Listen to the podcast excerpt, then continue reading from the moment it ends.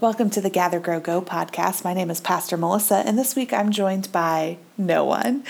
Uh, this week, on a very short episode, we come with greetings of sadly our initial episode we recorded for y'all um, got lost to the ether of space. So sadly, we have no episode for you this week, but next week we'll be back covering Acts chapters 20 all the way through to chapter 29. So it'll be an extra special episode next week.